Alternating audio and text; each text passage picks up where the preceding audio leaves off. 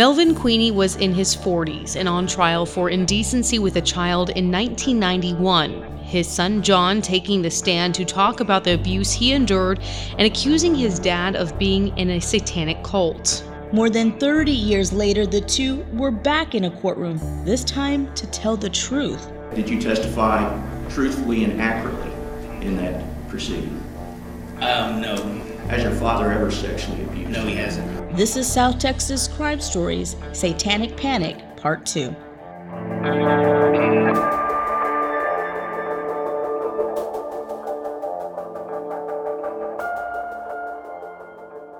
Last week, we took a closer look at what satanic panic was and how it affected thousands across the country, including the case of a San Antonio man, Melvin Quinney, who was accused of being in a satanic cult and sexually assaulting two of his children. Quinney's oldest son, John, was urged to testify. He did, and that testimony ultimately was the factor in Melvin being found guilty and sentenced to 20 years in prison. We jump ahead to 31 years later, and in June 2022, both Melvin and John were back in court, this time to set the record straight.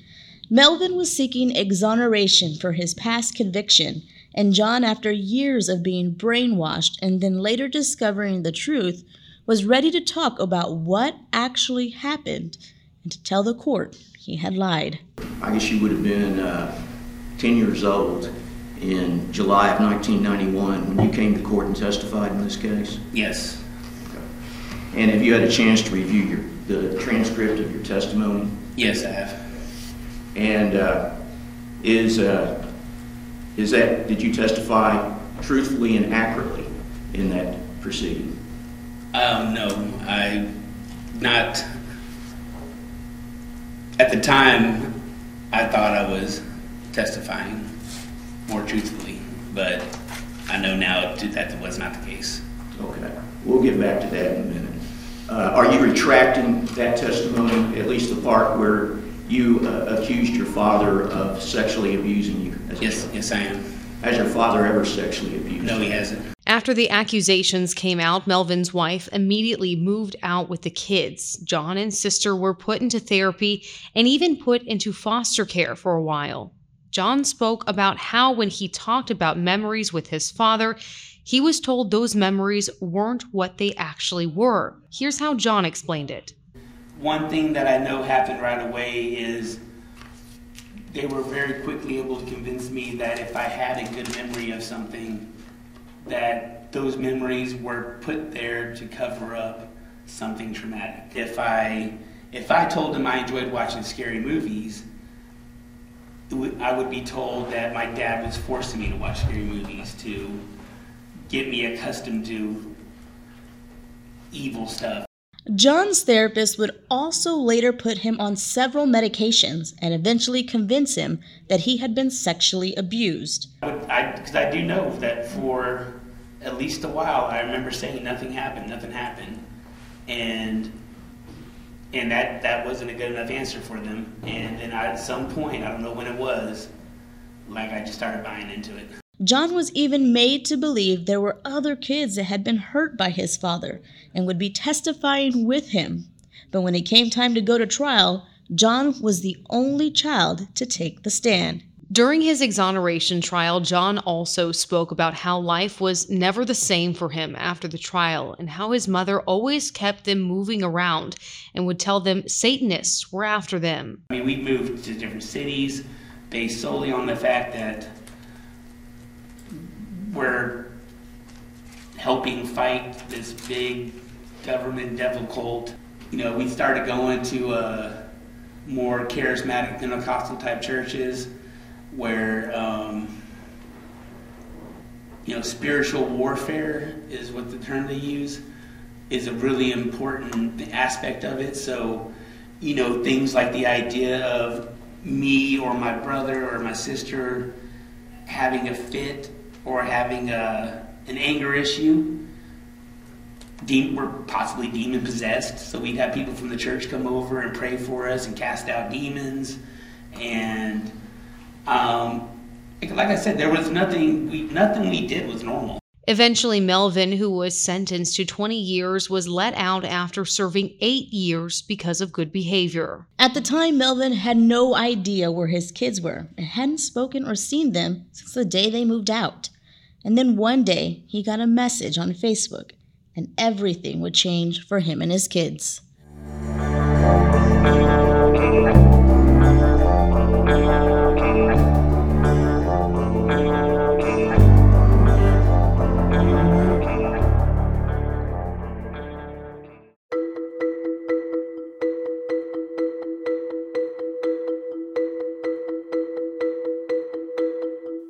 KSAT viewers. I'm Stephania Jimenez, anchor and reporter at KSAT 12 in San Antonio. On weeknights, you'll catch me on the Night Beat. Many of you want the news before 10 p.m., and this is for you.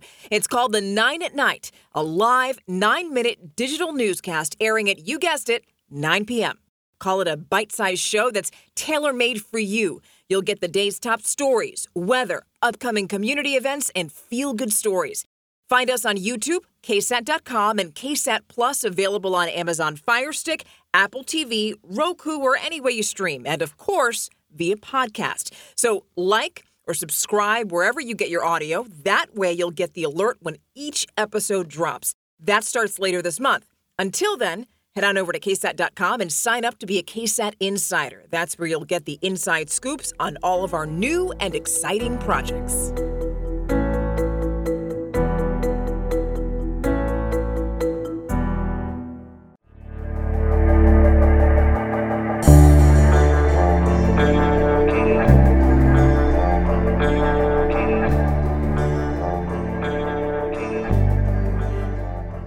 After hearing all of that testimony, Lee, what were your first thoughts when hearing John and kind of what he went through?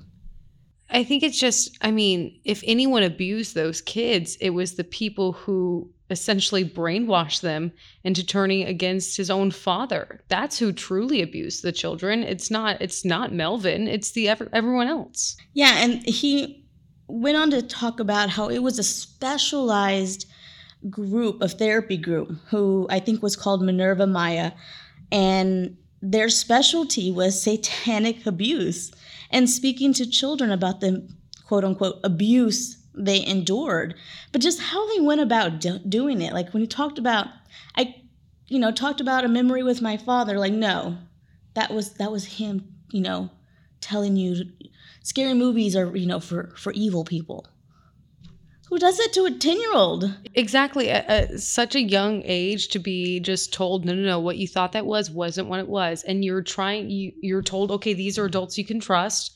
As a kid, you don't normally question the authority of adults.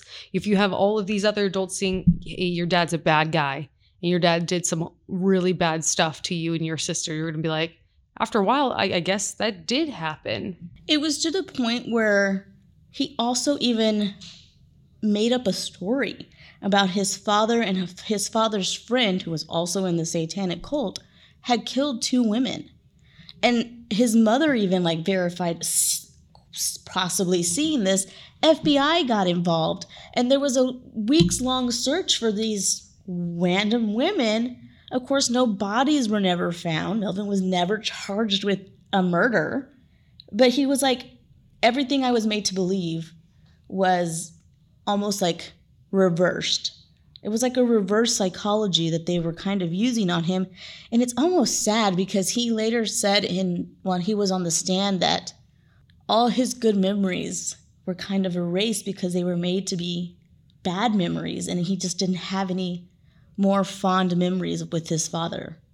I mean, that's just so awful. And that had to have been so heartbreaking for Melvin, too, to see the kids he obviously loves. They're his flesh and blood to say these things about him that he knows very well aren't true. That just had to be such a traumatizing experience for Melvin, for John, for John's sister, everyone involved in this. It, they have some serious trauma after something like this.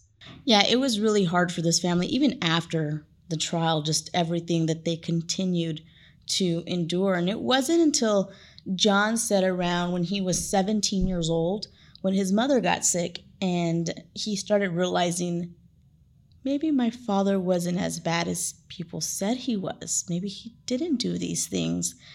Here's what John said he kind of realized about that moment. I feel like when I first started really having any real doubts about it, um, my mom had had a stroke.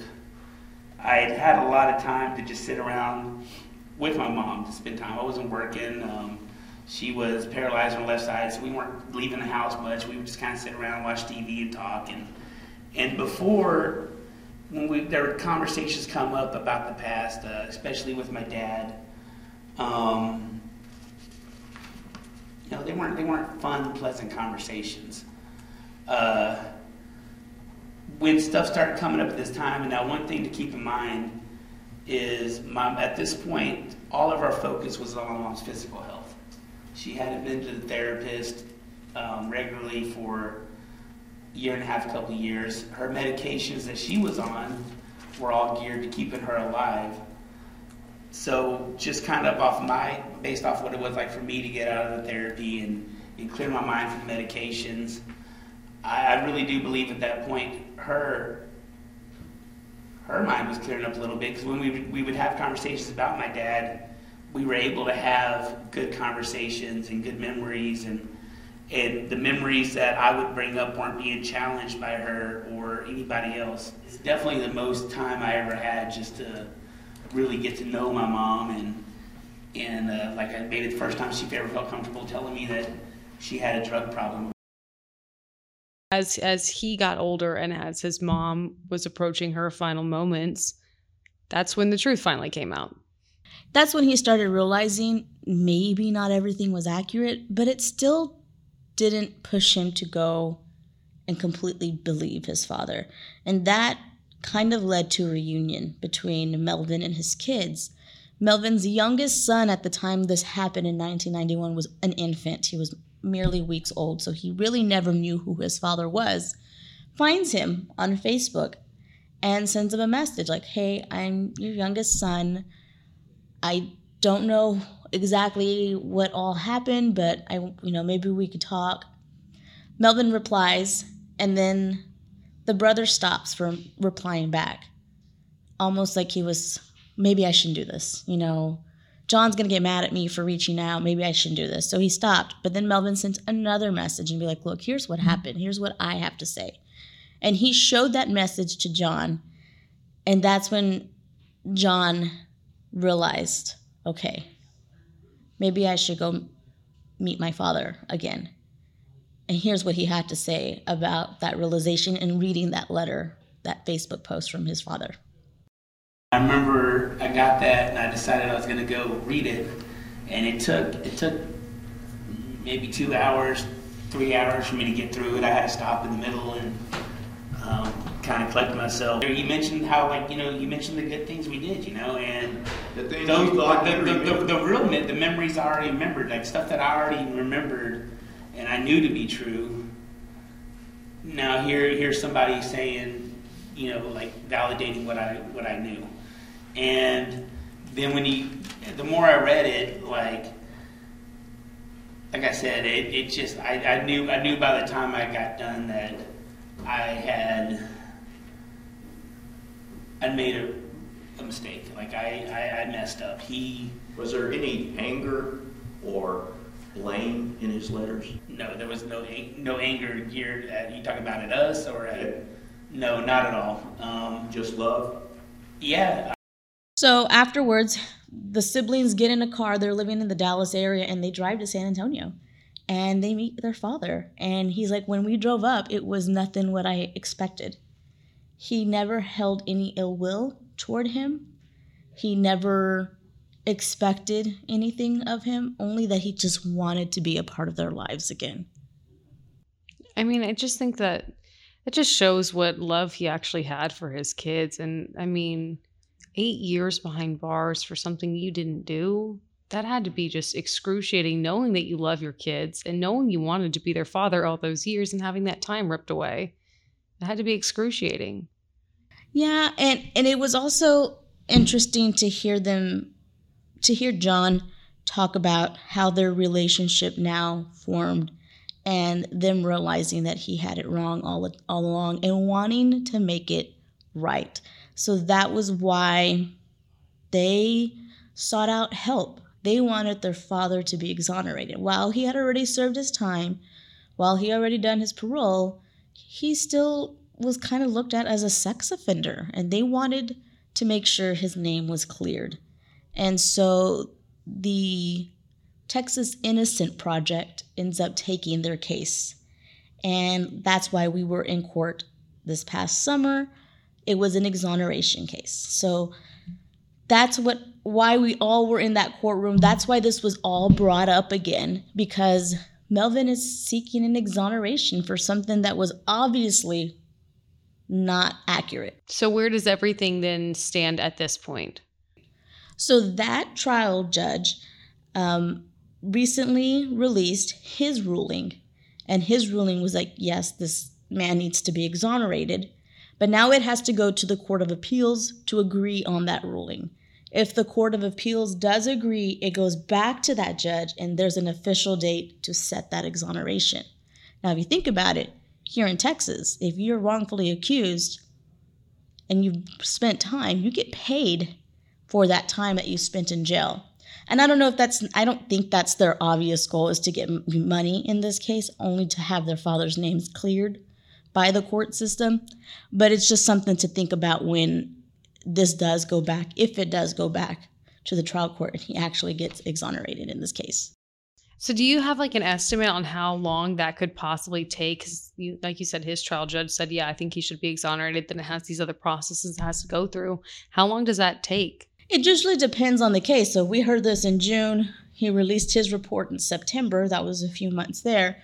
The appeals court can take anywhere from three months to a year. So, it's gonna happen. It just might take. They have other cases. It's not, you know, just something they could just say, oh, yep. You know, they they look it over, like over all the evidence in this case, and I'm I'm sure they take that judge's opinion into consideration. Um, so I would be almost shocked if the appeals court doesn't exonerate him. There was just too much obvious evidence to show this was a wrongful conviction. Absolutely. I mean, like nothing can give him those eight years back and that that time away from his kids after he was out of jail. Nothing's going to give him that time back. But at least having the status of a free man, a free man who was wrongfully convicted. I mean, I think that would still go a long way. And he has his children back. I think that's the best part of the story. Despite the damage it caused to this family, there is some kind of relief for them. And I think despite what satanic panic may have caused this family years ago. And, you know, there's not something they're always going to get over, but at least they have each other now and they could see each other. And there's nothing between them that shows this ever happened in the first place. Well, this isn't the only satanic panic case to have affected lives in San Antonio. Next week on part three, we speak with Ana Vasquez, who was one of the four women known as the San Antonio Four. She talks about being wrongfully convicted and accused of being part of satanic related acts on a child. That interview and story next week on South Texas Crime Stories.